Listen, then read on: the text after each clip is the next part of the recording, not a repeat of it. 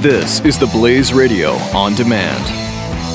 2017 is going to be a volatile economic year. We may see politicians throughout the world attempting to control central bank policies. Several renowned financial analysts have warned that political interference in central bank policies may mean our economic misses of inflation and growth targets. Gold is an international currency that can't be issued or controlled by governments. If you don't have the only hard currency that has outlasted every politician and every failed idea of governments for centuries, you need to speak to Goldline right now and learn how easy it is to add gold to your portfolio or IRA. Now is the time to diversify your financial portfolio by adding gold. Call 1 800 913 Gold. Buying real gold is easy and fast at Goldline. And you're going to be happy that you finally made the call. 1 800 913 4653. Goldline also offers price protection against short term market fluctuations on qualifying purchases. So buy with confidence. Read Goldline's important risk information and find out if buying gold is right for you. Call Goldline 1 800 913 4653. 4653. 40 Acres and a Fool with Cam Edwards returns now on the Blaze Radio Network.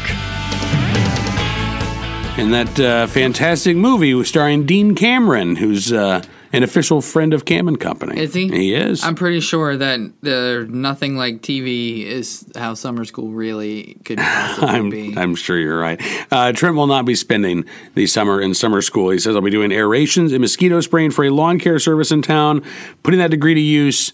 Hey, buddy, uh, you could talk to our oldest daughter about putting degrees to use. You know what? Too, it's not even that. It, it it's it's okay. You got a degree. You you stretched out your brain. You you got it. You got a piece of paper. That's all well and good. But I, I grew up with uh, you get a job no matter what kind of job. You just have to get a job, whether you're digging ditches or you're doing something important.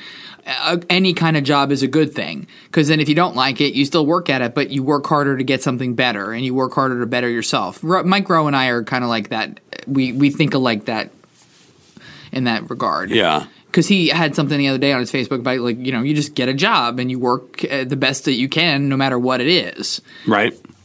Um, Trent says, uh, talking about uh, the the Twitter burnout, the social media burnout. Says, I understand I'm burnt out on a lot of things, and the election cycle helped none of it. Oh yeah, no kidding. I started looking closely at what uh, what it was that made up my Twitter feed, and largely was things that didn't make me happy. Uh, Twitter is, for the most part, an opt-in proposition. I just started opting out of the things that made Twitter insufferable.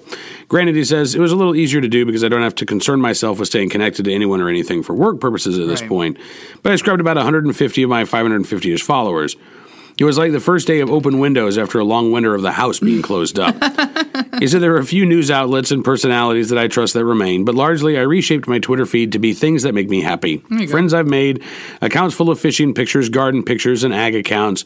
Instead of the outrage du jour from the seemingly endless army of professionally offended shills on the left and right, my timeline is now 90% Chicago sports news, people smiling, holding bass, piglets, chickens, tractors, tomatoes, and that's what she said jokes, among other friends that have never met each other. Twitter, he says, is a much more enjoyable place now. Uh, winter, by the way, says, still needs to end. I have 3,000 square feet of yard that I need to level, work, and reseed after the great septic system failure of 2016. And I'm growing impatient.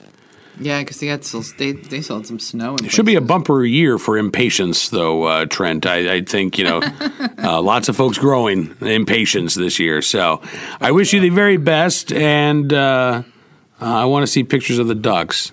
We grew impatiens Impatiens. Yes, in Oklahoma. we did. You're right. In our, our, our first little flower garden. Yep. 40 Acres and a Fool with Cam Edwards on the Blaze Radio Network.